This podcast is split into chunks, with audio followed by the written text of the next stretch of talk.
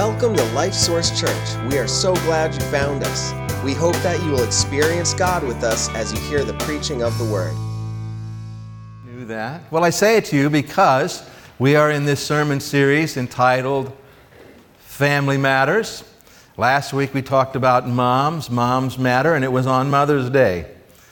Today we're going to talk about dads matter, and it's not Father's Day. Yeah, Andrew, I don't know, by the way, those lights are the front row. You probably have a breaker out in the foyer. Um, I kind of want you to be able to see my face, you know.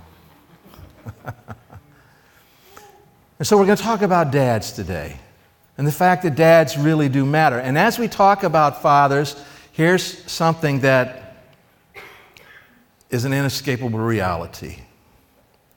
That means that for some of you here today, this is going to be a hard sermon. And I'm not talking to you so much about you who are fathers and who may get challenged about what God says. I'm talking to all of us. Because we all had fathers that at some point, sometime, somewhere or another, let us down. Whether they meant to or not, whether they were aware of it or not. Some of us here have had fathers who really let us down in major ways and maybe who hurt us in some way, maybe in multiple ways. We had fathers who abandoned, who were absent, who were present but were absent. And so sometimes as we think about these things and we, we hear about what God says about a father and what a father ought to be doing and how that affects us and uh, how it affects us when that isn't happening, it can be a hard thing. But I just want to say to you, we, we sang about it, and we're going to talk a little more about it later in the sermon. But God, the Heavenly Father, has not abandoned you. He hasn't. Let's go to the Lord in prayer. Father, thank you that we can look to you and your word to understand life and what's going on around us so that we can live our lives in a way that show who you are and honor you and we experience your blessings as we align ourselves with the truth of your word. So I pray today that your spirit would speak to our hearts and minds. I pray for those, Father, who have experienced deep hurt, that you would bring some healing there in their relationship with you. But for all of us, Father, we would know what it means to be surrendered to you in our lives and also understand the role of a father. And I pray especially for those who are fathers, Father, those who are going to be um, that you would shape their thinking and their hearts on this issue today. And I pray it in Jesus' name. Amen. Well, in our culture, it is becoming more and more clear that our culture doesn't think a father in the home is a great necessity. Okay? Uh, we, we hear that, you know, uh, two moms can do just as good a job as a mom and a dad. Two dads can do just as good as a job um, and uh, the Word of God says it's not true. Okay, so therefore it is not true. Uh, we're told that single moms uh, in a situation that that's just as good as having a father in the home. Uh, again, the Word of God would say that's not the case. And what's interesting is that modern secular psychology is catching up with what God has said all along. That the role of a father in the home is very, very important. Let me read you some, some uh, research results here. This was in uh, the June uh, 2013 edition of The Atlantic online. Uh, it talks, the title was The Distinct Positive Impact of a Good Dad by Bradford Wilcox. So listen here. If dad is present in the home and has a good, generally good relationship with his children, not perfect, none of us are perfect in that, right? But dad's there and it's a pretty good relationship. Boys are half as likely to be involved in delinquent behavior.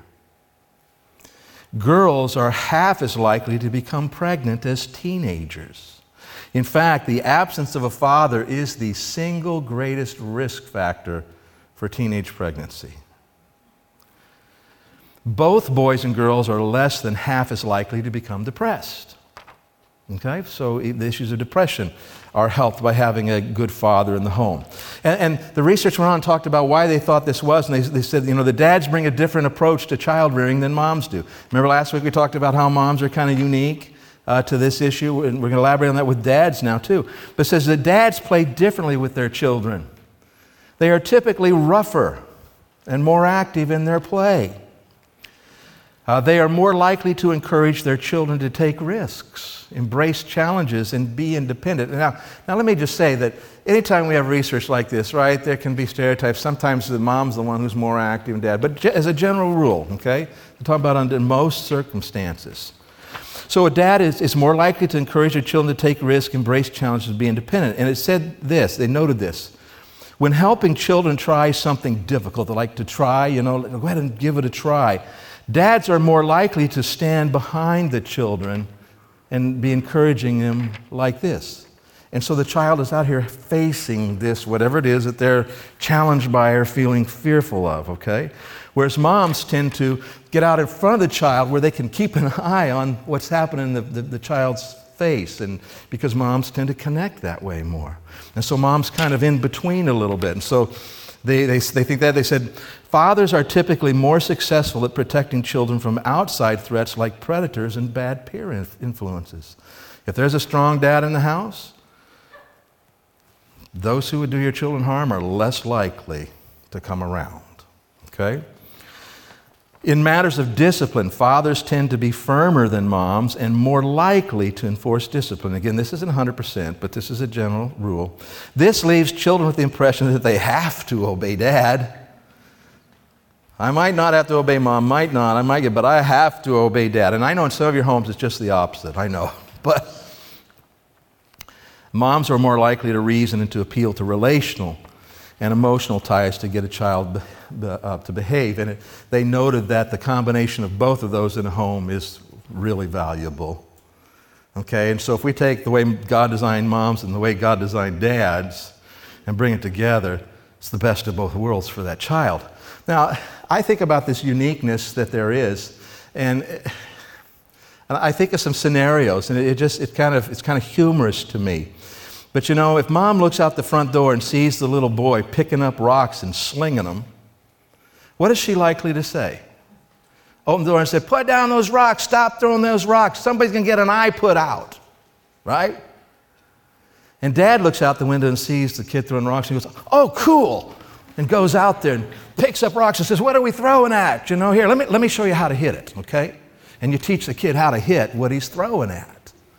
That's the difference between mom and dad. And by the way, we want boys to grow up into young men who know how to hit what they're aiming for and a bigger lesson in life, right? So that's a good thing. And, also, so now we have dad inside the house, and, and mom's talking with the daughter, and, and he hears them just all this girl stuff and, and laughing, and they're talking this, and all of a sudden he hears, boy. Boy? And you realize that they're talking about some boy and how she feels and all this kind of stuff. And what boy? Who is this boy? I want to know this boy. Does this boy know I own a gun? Tell him I own a gun. And, and then he looks at his, his, the girl's brother and says, And I know how to aim, uh, hit what I'm aiming at, right? and, you know, then so she, Daddy, you wouldn't really use your gun on him. Nah, nah. You know, you're a beautiful young lady, and I understand, I understand, you know, why he would be interested in you. But tell him I have a gun. and the idea is not about having a gun shoot, it's about what's happening for this daughter is that there's somebody who's saying, I'm going to protect you. I will protect you. If you find yourself in a place where somebody's not doing right by you, I will be there in the middle of it. You just let me know, and I'm going to be watching out for you. And that, that's a world of difference for a young lady as she heads out into the world. And so God has uniquely designed men for success as fathers, not as mothers. So He's uniquely designed them for success in these ways. Well, let's, let's go to the Word of God now and talk about what God says dad's roles are. And we're skipping to that next slide, John, beyond that. Okay, so let's talk about dad's roles according to God. Turn in your Bibles to Ephesians chapter 6. Ephesians chapter 6. By the way, I learned something in my life group a couple of weeks ago. Our life group, we were sitting there talking about it, and I think we, we went to Ephesians or something, and, and all of a sudden one of the ladies says, God eats popcorn. God eats popcorn. And then she explained to us that's how she remembers what order. It's Galatians, Ephesians, and Philippians. God eats popcorn. Now, that was worth coming out for today, right? All right, Galatians, Ephesians. So we're in Ephesians chapter 6, starting in verse 1. And it's page 1347 in the Bible that's in the chairs there. If you don't have your own Bible, we'd encourage you to grab one of those and follow along, page 1347. We looked at these uh, first three verses last week, talking about moms. As children, obey your parents in the Lord, for this is right. Honor your father and mother, which is the first commandment with promise. And the promise that was attached to this back in the Ten Commandments was this that it may be well with you and that you may live long on the earth. So God says when we, we give our parents a rightful role in our lives, it has a positive effect in our lives, even to the point of enabling us to uh, potentially live longer because we follow their wisdom. So we're to, obviously, to obey our fathers, same way we talked about moms last week. And by the way, if you didn't get the chance to hear that, I encourage you to, to uh, go online and, and look that up and uh, watch that. Uh, but we are to obey our fathers when we are at home under their authority, and then when we move out of the home, out onto our own, or we get married, uh, now we no longer have the responsibility to obey them, but we do have the responsibility to honor them, which is to uh, value them and to value what you learn from them. Sometimes, even if it's just negative things that you learned and learn to avoid, there, there, are reasons to honor your father. And so, honor, obey and honor your fathers. But here's what I want to focus in on as far as your role, your responsibility. Verse number four. He says, And you, fathers, so he singles out the fathers here. You, fathers, do not provoke your children to wrath, but bring them up in the training and admonition of the Lord. Do not provoke your children to wrath. Apparently, fathers have a, a, an innate ability to provoke their children to anger, to make their kids angry for some reason. It, it very literally, the word that's translated here means this uh, to anger alongside. So the idea is as you go through life and you're doing your stuff, don't interact with your kids in a way that just angers them. And I got to think, how do we do that? How, you know, how is it that we would anger our children like that?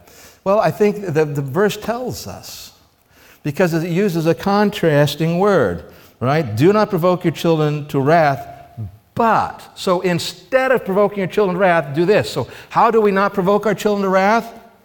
By doing what he's going to tell us now. Okay? So, what does he tell us to do now? He says, But bring them up in the training and admonition of the Lord. So notice that this is, this is a very conscious, on purpose kind of thing. Bring them up. So you're thinking about, okay, how do I interact with my children and bring them up in their relationship with the Lord and being engaged with that. And he says two things to focus on. First is bring them up in the training of the Lord. What is that, the training? Well, in the, the King James Version, uh, it used the word nurture.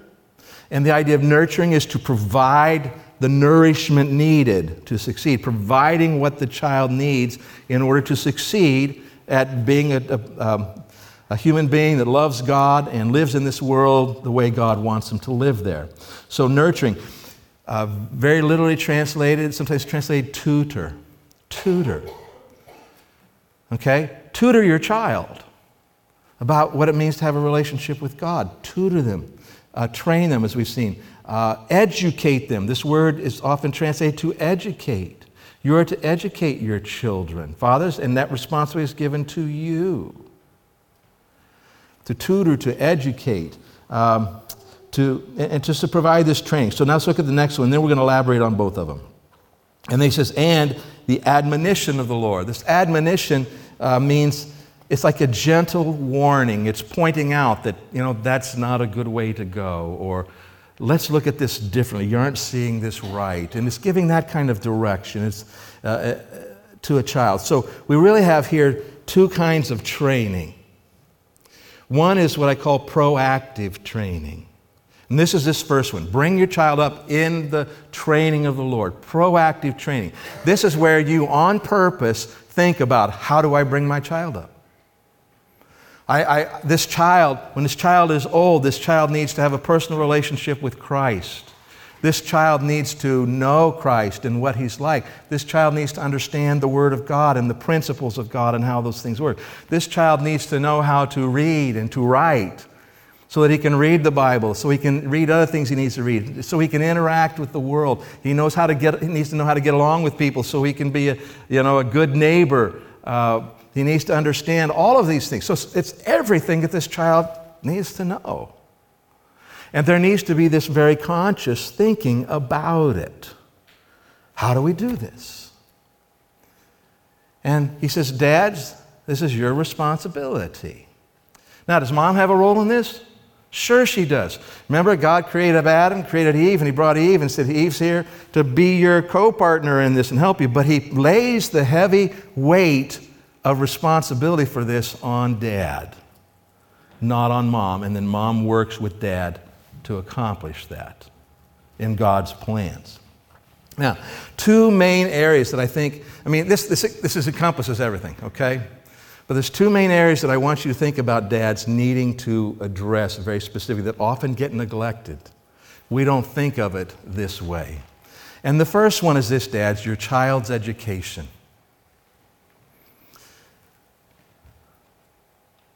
Whoever educates your child will spend a lot of time with your child and will have influence in your child's life. And so you need to think how am I educating my child?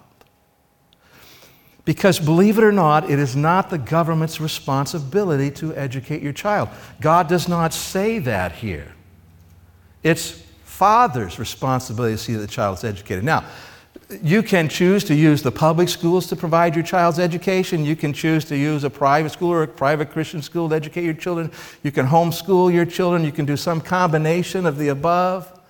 But what you have to understand, dads, it's your responsibility to look and say, How is my child being educated? And is my child being educated in a way that is going to help this child to be able to do what he or she needs to do in life which starts with a relationship with Christ, all those things we went through, knowing Christ, knowing the Word, be able to live by the Word, and then all the academic stuff. Will they be able to read and write and balance their checkbook? I guess you guys don't balance checkbooks anymore, do you? You let the computer do it. Or you just go online check and see how much money you have. Now, that's not a good way to do this. Dads, you need to teach your kids. That's not the best way to do that. All right, so here's the deal. Let's, let's talk about it. In the, in the public education system, uh, you have to understand that there is an underlying philosophy that is anti-Christ, is anti-Christian, and is hoping to influence your children to adopt different values than you have, probably. Now, that doesn't mean all the individuals that you interact with are like that. There's some amazing Christian people in the public school system and, and others who aren't involved. So, I mean, I'm not talking about individuals, I'm just talking about as a general rule, though, okay? And, and as well as pooling them with all of their peers. Do you know what the Bible says about what's in the hearts of children? It says foolishness is bound up in a child's heart. And that is, right? They start off, don't they start off foolish? And it says, but the rod of correction will drive that from them. So the idea of, discipline and correction, we can help them become less foolish. But what happens when we take a bunch of children whose hearts are filled with foolishness and put them together? We have done what? Pooled their foolishness. So you have that aspect, and then you have the philosophical things. Now, so what I'm trying to say is this: is if you believe that God has led you to have your children in the public schools, if you got to do that if that's what you believe God has led you to do. But you also have to understand, since it's your responsibility to educate your children, you need to be actively at work, engaged, trying to figure out how do we overcome the negatives that are there. How, how do I engage with my child so my child learns to see the things that aren't true there? And, and you know, accepts the truth instead? How do I engage with the people who are providing this training in a way to pro- provide protection for my child? Do you see what I'm trying to say? Dads, you have this responsibility. It can't be, oh, they educate my child. This verse here says, you educate your child. Okay? So you need to take that responsibility. If you put them in a private school, a Christian school, the same kinds of things are involved. You just hope that the people are there are more friendly to what you're trying to do with your kids. If you keep your kids at home, now the problem is you have to get it right, right? Because they're going to become like you. I mean, there's no perfect situation. But what needs to happen is that dad needs to say, I need to make sure that my children's education works for them and not against them. It's my responsibility as dad to do that.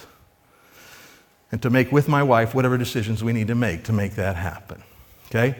Now, the second area, I think, probably has come out of just the way we've approached the first area, which, well, somebody else does that, right? Somebody else educates my kids. And that is the biblical spiritual training of your children. Dads, you have that responsibility.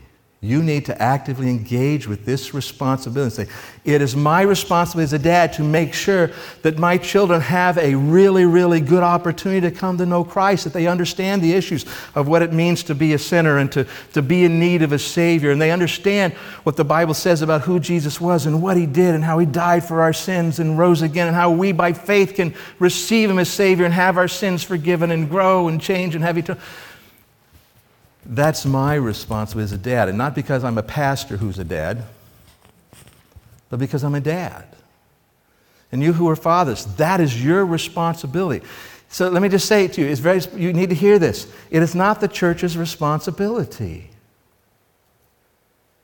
I'll elaborate on that in a minute. It's not the church's responsibility. Nowhere in the Bible do we see the church being told to train up children in the way they should go. Who is told that? Mom and dad, and the dad here specifically. So you can't abdicate that responsibility. You must, at home, from time to time, on some sort of regular basis, you must be the one, dad, who opens up the Bible and, and says, Let's talk. Let's, let's see what God says here. Let's try to understand it. And maybe we all sit around and say we don't understand. Okay, well, we're going to keep working on it. We're going to relax about it, but we're going to seek God together. We're going to pray about things when they come up, and we need to, to teach our kids that. But it needs to be happening at home, and, and boy, it has to be the real thing. I'll elaborate on that in a little bit.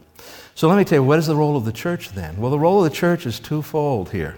The first one is this: is the role of the church is for us to teach you what you need to know to succeed at what God has given you to do. And so we every week here we're trying to help you dads and everybody else to understand what it means to have a relationship with Christ. How does that live out? What does that look like? How am I not doing it when I should be? How am I, you know, whatever's involved with that whole picture. And we're trying to help you become godly men so that you can pass this on to your children in your home. Uh, the second part is this we can provide things to help you succeed at that. So every Sunday here, we have a, a, a, Bible program called Bible Adventure downstairs. The kids love it, they're excited, and it's so valuable for them to have other people besides you speaking into their lives. Lots of good ways to do that. And so that is a help to you. But what you cannot do, Dad, just say, oh, that, I'm, I'm just going to take them to church and let them do that. Because you know, there's, there's this reality in your household whatever dad really thinks is important, kids are going to catch, hmm, that's important. And so it's really, really important that you, in your household, own that responsibility. Okay? All right. So that is the proactive training. Now let's talk about the responsive training. This is the admonition part of this training and admonition. Let's go to in the Bible, Bible to Deuteronomy chapter 6. It's page 209 in the Bible that's there under the chairs. Deuteronomy chapter 6.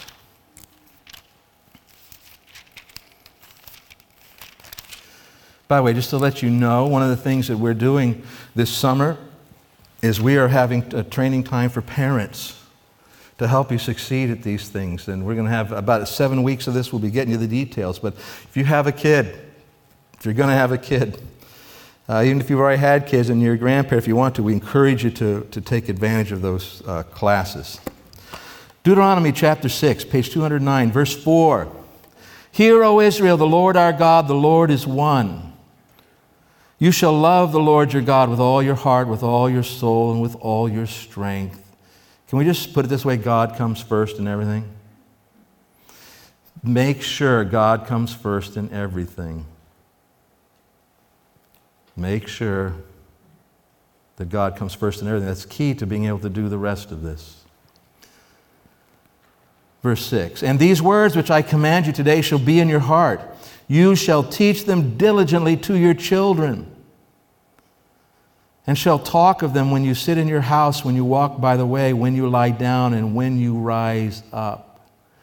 You shall bind them as a sign on your hand, and they shall be as frontlets between your eyes. You shall write them on the doorposts of your house and on your gates. And we know that the Jewish people took that all very literally. Uh, but the real point is you need to keep this in front of you all the time. And so I'm, i call this a responsive training. And I, I was going to use active training, reactive training, but react doesn't sound quite like what we want to communicate but responsive training. This is where you walk through life with your child. You take, you know, when your child is with you, when you get up in the morning. Are, are you thinking like a Christian and acting like a Christian dads when you get up in the morning? Well, not till I get my first cup of coffee, right? No, we ought to even act like Christians on the way to that first cup of coffee. So when we do that, when we're going to bed at night with the kids, what do we talk about? Is do, do we make the connection with them about our relationship with God as we're putting them to bed and maybe talk to them a little about the day and pray with them about the, the day? As you go along the way, you take them with you when you go places and, and whatever you're doing, whether you're on vacation together or you're running errands together. Do you see what God is saying here? All these places, if you if God is first in your life in everything, as you go in these places, you're going as a Christian, you're thinking like a Christian, you're trying to respond and act like a Christian. And He says, don't just do that. As you do that, talk with your children about it. When issues come up, and issues will come up, won't they? Anybody ever had somebody cut you off, and then even though they cut you off, they're mad at you? And then they say things words that your children never heard before, gestures. I mean, you get opportunity to talk about that, don't you? And then you get opportunity to talk about maybe how you interacted with somebody, and why you interacted with them that way. And this doesn't have to be every sentence, every word. That isn't the point. Because lots of things to talk about that aren't that. But you, as dad, need to say, I need to walk through life with my children in a way that they get it. That life is about Christ and living for Him. It's not going to happen by accident. It's got to be a reality in your life for this. You, can't pass on what you don't have. And so we need.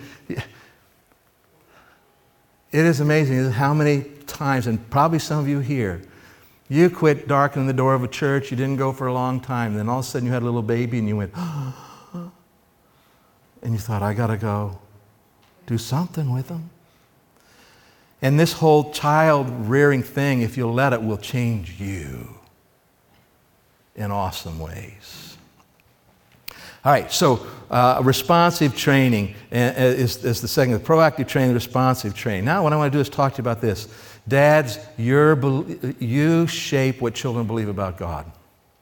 You shape how children see God, what they think about Him. Let's go uh, to Proverbs chapter 17. It's going to be page 744.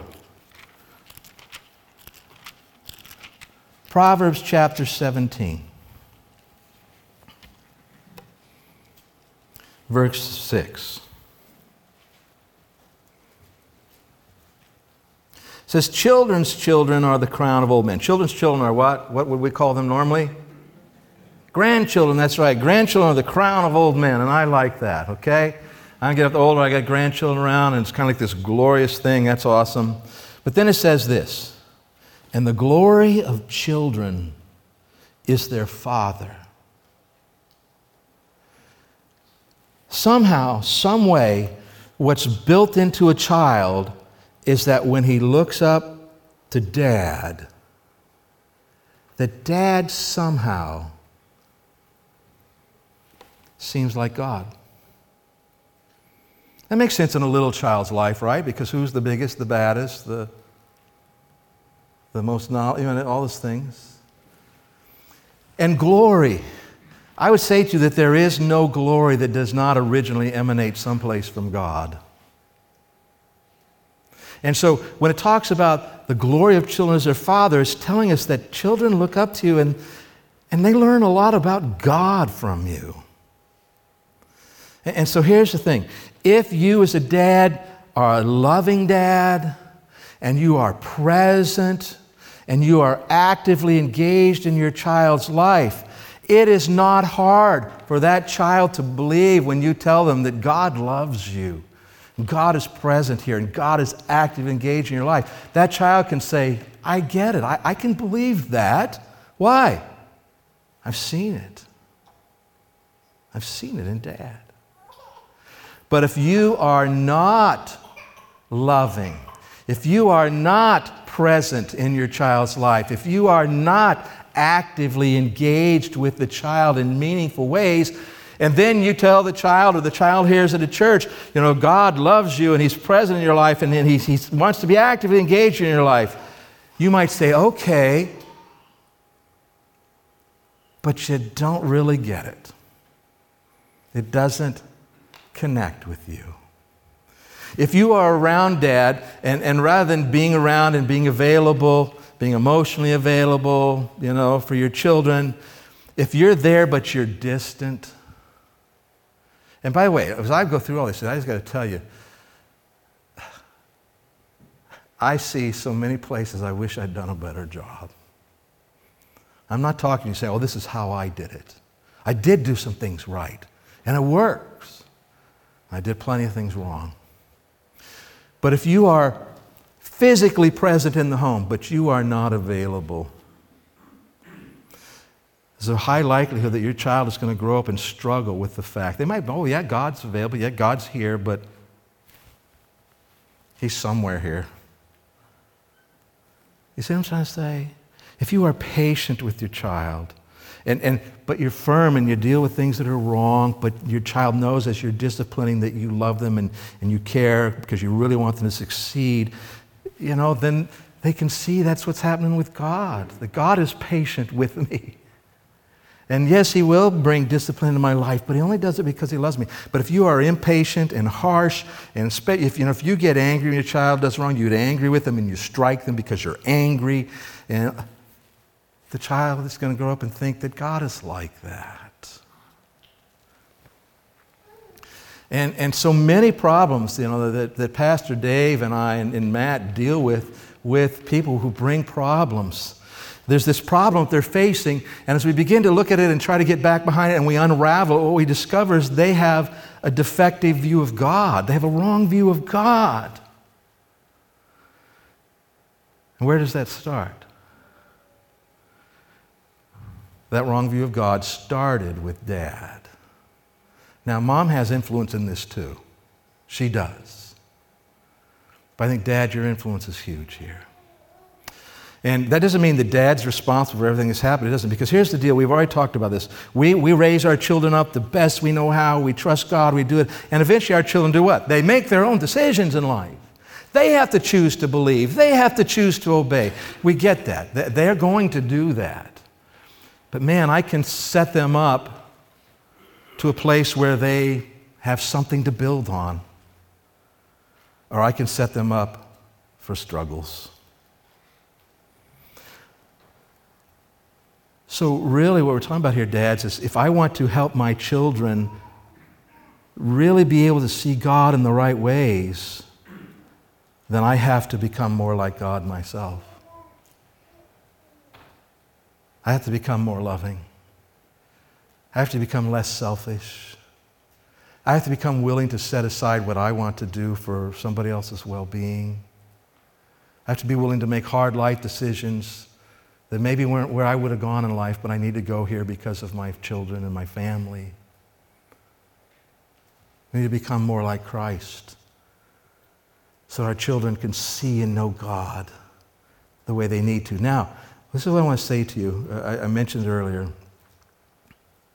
There are some of you here today who, some of us, all of us at some level, but some of you a whole bunch, who are struggling because your father did not model in any way the way God is.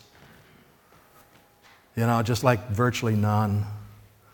Abandoned you, kicked you out, uh, did not care, wasn't interested, was harsh, hurt you. Um, and you have struggles because of those things. But I want to say is this, and I said it early, early. Your Heavenly Father has not abandoned you. He hasn't. In fact, we have a promise from Him, and we looked at it last week, but I really want to push into it a little bit here today. Psalm 27, David said, When my mother and or my father and my mother forsake me, then the Lord will take care of me. And I want you to know this that to whatever extent, and by the way, all of our fathers fail at some, to some extent, don't they? Because they aren't God. The all fathers fail to some extent. Uh, I failed, like I said, much more than I wish I had. Uh, but when dad isn't there to, in doing what dad is supposed to do, God loves you. And he leans into your life and pushes into your business in a way that you may not even know or understand. But he doesn't abandon you. And he may bring somebody into your life to help fill that role for you. Maybe in a long term way, maybe in a once in a while way. He may just somehow or other overcome this in your life. And I say overcome it, I don't mean the struggles aren't there, but he's, he's there enough that you get it and you can. However, it works, God promises to be there when dad isn't. Lean on that. Just say, okay, God, and, and be grateful for that and trust Him to work. Oh, I want to, uh, do you see how important your role is, dads? You see how important your father's role was in your life? What I want to do is I want you to give a bigger vision. Dads, by the way, you can succeed at this. You don't have to be perfect. You got to be real. We say that a lot around here, right? You don't have to be perfect. You got to be real. You got to keep going forward. Do you understand the worst thing you can do for your child is say, This God thing is important, and then you live like it's not? Hypocrisy. You just told your kid, I'm lying to you about God being important. You got to live it. And so you be real, you, you pursue God, you say, Oh God, I'm such a mess. I don't even know how I can succeed at this. I'm struggling with this. What do I do? And you keep pursuing God on this, and God will use you. God will use you in your children's lives in amazing ways. But what I want you to see is there's even a greater vision for being a dad than this. Turn to Psalm 71 page 666, and I just freaked a few of you out.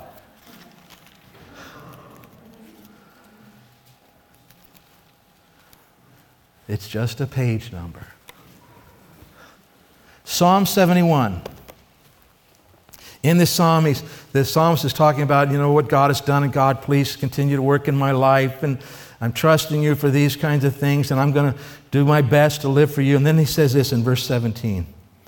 He says, Oh God, you have taught me from my youth, and to this day I declare your wondrous works. Okay? So I've seen it, I know it, I believe it, I'm trying to live it out, I'm trying to share it with others.